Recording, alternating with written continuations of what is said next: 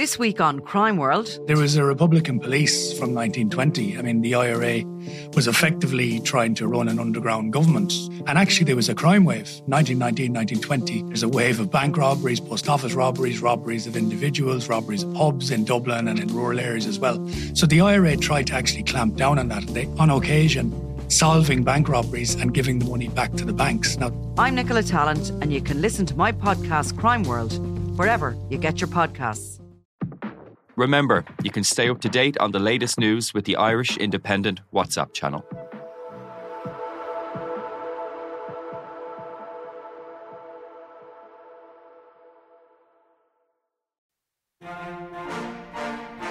Today on the Indo Daily, is there trouble ahead for the EU as France threatens to go far right Eurosceptic? French voters will decide in a fortnight whether to go pro or anti EU in their presidential election. How long can a political system last even though it's not elected and is working against the uh, will of the people it's trying to rule? Vive la République! Vive la France!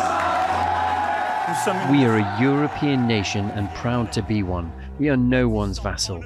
We pursue politics and diplomacy that are independent. The centrist leader promised more jobs, tax cuts, and to continue with his pro EU agenda. The choice is between incumbent centrist Emmanuel Macron and restyled far right traditionalist Marine Le Pen. I predict what is to come will be vicious. Well, it would be a brave person to predict the election result at this stage, but I think it's Emmanuel Macron's to lose at this stage. I'm Fionnán Sheahan, and to assess the two candidates and what their election will mean for us, I'm joined by Catherine Field, freelance journalist based in Paris, and John Downing, political correspondent with the Irish Independent. Catherine Field in Paris. Uh, bonjour, ce matin. What exactly has happened and is the fallout from the result of the first round of the French presidential election?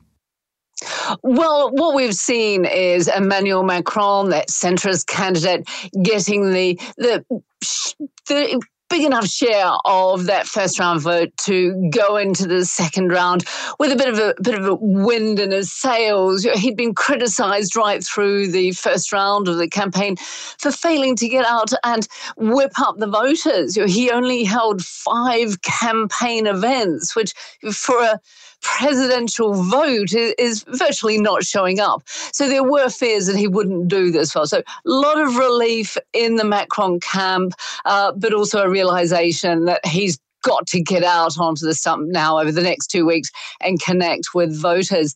For Marine Le Pen, again, she gets into the second round, uh, but it won't have gone unnoticed that her rival on the populist far left was pretty much nipping at her heels. It was less than a million votes behind her when the final tally was was put in. So, not good for her, not as well as she expected, and she's got a long road to go because once again, all the other parties that lost out in the whole poll, they've come out and said, look, we've got to stop Marine Le Pen from getting to the presidency. And they've come up with this, what they call a Republican wall. You've got to vote for whoever is standing against Marine Le Pen because she cannot get to the levers of power. John, will you, will you just explain uh, how does the French presidential election work? It's it's different to what we're used to in observing U.S. presidential politics, for example. Yeah, people are invited to vote twice on a given Sunday and a, a Sunday a fortnight later. If somebody got more than 50% the first time, there wouldn't be a second round. That never happens. So basically, they take the top two and have a runoff uh, the Le Penists will fancy that it is game on for them.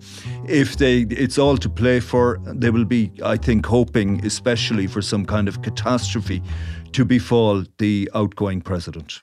Catherine, uh, uh, third time in a, a, generation that we've had a, a far right candidate called Le Pen on the on the ticket in the, the second round presidential elect, election. So, what uh, what is different this time about Marine Le Pen compared to her run on previous occasions and her father Jean Marie before that? Well, if you ask Marine Le Pen that, she'll say she's a different person. She's matured. When I interviewed her several months ago, she said that she was like a, a wonderful French wine, that she'd matured. She was now ready for this job. She's evolved. She learns from her mistakes. She's very human. We understand her when she speaks. I think this time the right person will win. But in fact, all she's done is she's changed the wallpaper. She talks about being in touch with the voters. She talks about feeling their pain when it comes to the 20th of the month and there's no money left in the bank, that they can't buy any food. And the idea of going on a holiday anywhere or a weekend away is just out of their financial reach.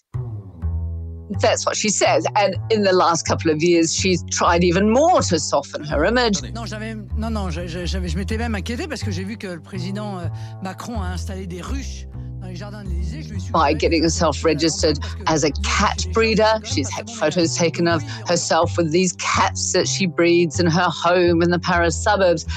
But of course, this is really just wallpaper. When you dig down and you look at her manifesto, it is exactly the same as that which her father put to the voters in 2002 and she put to the voters five years ago, which is essentially France first. French citizens first, a distinction whenever any official is making any decision that that preference has to go to a French born French citizen. And that also means preference over naturalized French people. There would also be questions for her about paying into the EU, whilst now she's stepped back from that Frexit that she talked about so much five years ago. And she's saying that they won't be advocating a move away from the EU. She has been talking about not contributing financially to the EU. So that's not going to go down very well with uh, farmers across France, of course. And the other big change she said that she would make to the constitution in France was that the EU flag would not be allowed to be hung alongside the French flag in any official capacity. And her her points on on immigration, you you've touched on there, just in terms of the, the constitutional change. Also, looking at, at a ban on, on headscarves in, in public places. Absolutely. Uh, headscarves in public places would be banned. There would also be a complete ban on any, for example, school trips, where one of the big issues a couple of years ago that she managed to whip up was what do you do when some of these primary school kids are taken out on school trips and their mums come along uh, as you know, accompanying the group to make sure there's enough adults there? What do you do uh, when their mothers come along and are wearing the headscarf? Well, she says they wouldn't even be allowed out in public with those headscarves. Yeah, so so scratch beneath the surface and National Rally isn't all that different really to, to National Front. Uh, John, is there nervousness at EU level that of a possibility of, of Marine Le Pen getting elected here? And if so, what, what would it mean for the continent of Europe? There certainly is nervousness. It is feasible. It looks, uh, by the way, to, to, keep a perspective, the projections from uh, the surveys and things last night suggest that uh, this is still uh, President Emmanuel Macron's to lose, that he would be in the mid 50s to her late 40s, uh, so a spread of seven, eight points. Uh, but the nerve, certainly nervousness in uh, in Brussels and insecurity, uh, huge insecurity, uh, an additional row. There are already a number of, of serious flashpoints. The idea of, uh, as Catherine said there, she has uh, pulled back from the idea of leaving the EU. How long has the European Union got? In a democracy, it shouldn't last for more than two minutes. She has pulled back from the idea of abandoning the single currency and restoring the French franc. None of those things ever very, uh, very realistic in the first place. But certainly grave uh, up unrest in Brussels at the idea of Paris talking about reducing their contributions, talking about fundamental reforms in structure, talking about the whole idea EU law takes precedence across member states. And the idea of France as a founder member and uh, a, a kingpin, uh, a linchpin of the entire structure. Challenging that principle is very, very big stuff indeed, as are things like. Um, giving French companies uh, precedence to tender for public works. Again, another principle of the EU that there must be EU wide tendering for big public works and so on. It's probably, we're probably looking at a row a day if Marine Le Pen gets to be president of France in two weeks' time. So it would be a bit like the Viktor Orban situation in Hungary, just on a larger scale in terms of a, a an, an original member and one of the two heavy hitters on, on, on the EU scale. That would be exactly it. And the EU has run really on the, the Paris Bonn originally, then the Paris Berlin axis and axis. And I think that that would be would be no more. Catherine, what uh,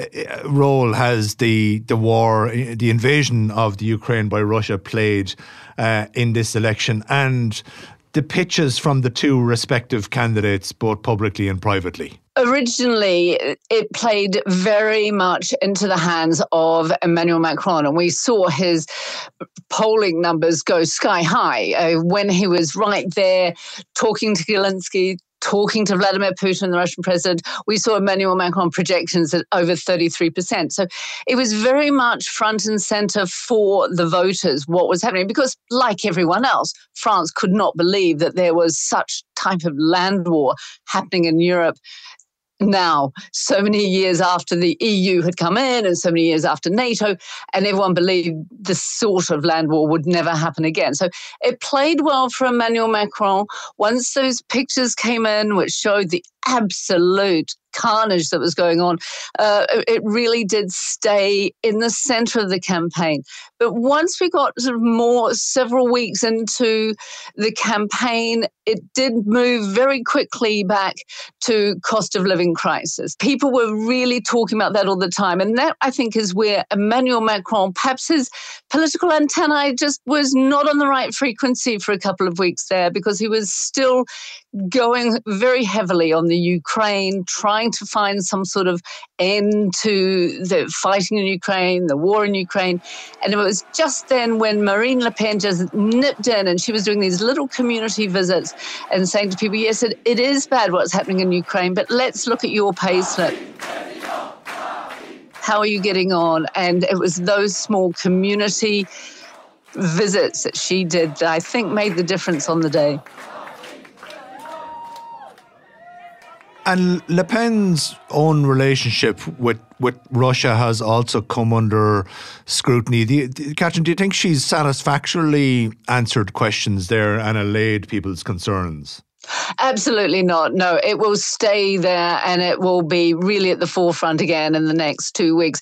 That was what we were seeing last week was this Uh, some called it negative campaigning on the part of Emmanuel Macron. Some people called it being honest, but we kept seeing posters around by the Emmanuel Macron campaign of her alongside Putin. There is no reason to be scared, and this for a simple reason. We have uh, France and Russia, a very old relationship, and historically a relationship based on friendship and objectively. What is NATO protecting us against exactly? Against a military attack from Russia? Uh, just saying that brings a smile to my face. It is still there, and with so much to play for. These are incredibly important elections. It's a time when you've got two camps who stand for very opposing views of France and its place in Europe and its place in this rules based international family. I think in the next two weeks, you're going to see particularly the Macron campaign saying, look at how much money she owes to Vladimir Putin. Look how much money she's taken from him. Look at how many times she's gone and visited him. You're going to see that again and again in the next two weeks. Yeah, because there are question marks then about where she has uh, obtained her her final. So, what's her spin as such on this on these links to to Russian money? She's perfectly honest about it. She, yes, she did take that money, but it was a long time ago. Well, I'm sorry, but I borrowed from a Russian bank, but it might as well have been a bank from Guatemala or from Spain. The shame is that in France, French banks don't want to lend to the National Front because it's a way they have found to try and stifle democracy. Uh, she needed the money, it put her back uh, on the track so she could see another day. And in fact, when she was talking about it in one of her rallies, she said, Look, you can all understand me. I was down on my luck. I didn't have any money. We went and got some money. Yes, it was from Putin, but back then things were different. And she said, "You you can relate to me because I've been down, I've been out, and that money got me back to where I am today, and I'm here standing up for you." So at, at this point, uh, we're John, we're we're looking at a, an incumbent French president seeking to win for the first time in in twenty odd years. Uh, Macron has been very different, uh, to, to, to say the least, to anything that has gone before him. Has he been deemed to be a success in the last five years, though? Well, he was before on, on the basis of if you look at, at uh, things like growth and particularly post pandemic growth, the uh, unemployment rate had come down he had certainly things going for, for him. It was a, uh, a, French version, I suppose, of, of the, the old uh, Bill Clinton, c'est l'économie stupide. But uh, he is he's the downside for him is he's seen as a pro EU elitist president for the rich. Uh, he's uh, seen to have devoted far too much time to international diplomacy, the so called role as Putin whisperer, which, uh, on one level, he seemed to be getting some credit from the French public, even though he wasn't successful in talking down the invasion of Ukraine. But uh, it came back, as elections frequently do. In the dying days, it came back to bread and butter issues. Uh, serious Achilles heel in uh, the pension issue. He's he talks about pension reform, a very diverse set uh, set of French pension systems. But ultimately, he wants to increase the retirement age from the current 62 to 65. And that is a flashpoint. Uh, Marine Le Pen is talking about uh, retirement at 60. And while I totally agree with Catherine, her. Uh, Marine Le Pen's policies did not change, but the tone of her campaign was was rather brilliant, to be very honest with it, uh, about it. She talked about uh, campaigning for, for the forgotten ones. She talked about uh, rural isolation, which uh, the rural heartland is very big. And all the research says uh, the uh, far right support is strongest in places, you know, where they're furthest from a post office, where they're furthest from a railway station, and so on what we now have is a kind of grouping and the distressing part of it is that it is their French politics is increasingly polarized because if you take the far left, represented by Jean-Luc Mélenchon, who got 22%, and you take Marine Le Pen and you take that contemptible man, Eric Zemmour. You add the, the, the, three of those together, the three frontrunners, they're 53% hard left, hard right. Catherine, uh, Emmanuel Macron, five years ago, he very much tore up the rule book. He was seen to be a, a, a new style of political leader along the lines of, of contemporaries like Justin Trudeau in, in Canada and our own Leo Varadkar, who came to power at, at that time. Uh, how do people perceive him now? But in, in terms of his personality and, and his personal life, there's always for some bizarre reason, significant interest, uh, I suppose, in, in in in French leaders and their their their personal lives. I've met Emmanuel Macron many times. I've been to some of the very few rallies he's had recently. And it's an awful thing to say, but the one thing is he is immensely tedious. As a person, he is what we used to call in school, he's a swot. He would know all the answers that the teachers had. He would have had his homework done in time. He knew which way the graph was inclining when you had to talk about facts and figures. But when it comes to connecting with the voters, he is absolutely a cold fish. He he'll be great, and he is absolutely superb when it comes to sitting around that big table in Brussels when they're talking about budgets. But when it comes to actually meeting the public and talking to them, he's quite tedious.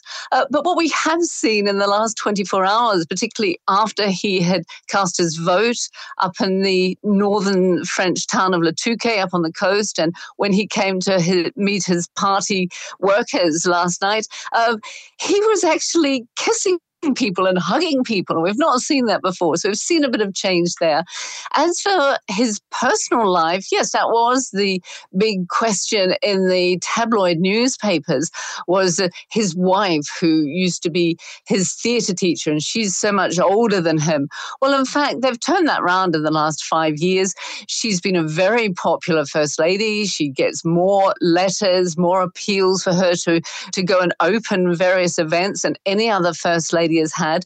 And it's been pretty much a view that she's been not just a stabilizing factor for him, but also someone that, whispers in his ears and says, Look, you know, this is what the normal people here are thinking about because he has had this if you like, this idea that he's Jupiter, that he's above everyone else. And it was seen for a long time that he was so far above everyone else, he just had no idea.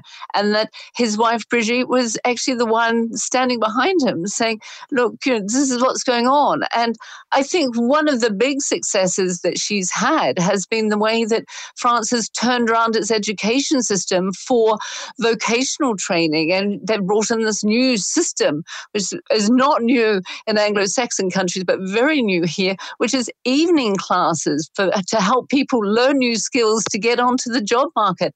And it's widely believed that she was behind pushing that onto the president, getting it on the agenda. John, uh, finally, uh, do we think the next two weeks is, is, is going to be a, a bruising debate for the, the, the, French public to, to sit through and listen, or has this uh, election really, you know, failed to capture the imagination? Well, it was a slow election, though, mind you, you look at you look at uh, turnout. 75%. I mean, if you compare that, compare that with Britain, compare it even with Ireland in 2020, we had 63% in the general election. So that's 12 points up. So it, it does seem to, while it was low key and slow, it does seem to have uh, resonated with uh, a, a huge volume of people. I predict what is to come will be vicious. We already have. Uh, hours after the, the results being confirmed, uh, the Macron side saying a vote for Le Pen is a vote for Putin, and the the um, Le Pen side saying. Uh, vote for the rich man, vote for Europe, uh, v- vote uh, for the elite, and uh, return return the status quo we will see a lot of vicious stuff. And Catherine, would you would you call it now based on on exit polls? Bar any dramatic twists in the tale over the over the next fortnight, what what do you see the outcome being? I think you've answered my questions. Uh, well, it would be a brave person to predict the election result at this stage, but I think it's Emmanuel Macron's to lose at this stage. If he can keep the momentum, we're going to be seeing him out on the campaign trail. He's going to be in eastern France. I think it's his to lose, but end of the day, as John rightly said, there are a lot of people who turned out to vote for far right candidates and for far left candidates. And that was Catherine Field and John Downing. I'm Fionn Sheahan, and today's Indo Daily was produced by Mary Carroll, researched by Garrett Mulhall, with sound by John Smith. Clips from France 24, BBC, and Al Jazeera. If you enjoyed the Indo Daily, don't forget to like, follow, and leave us a review.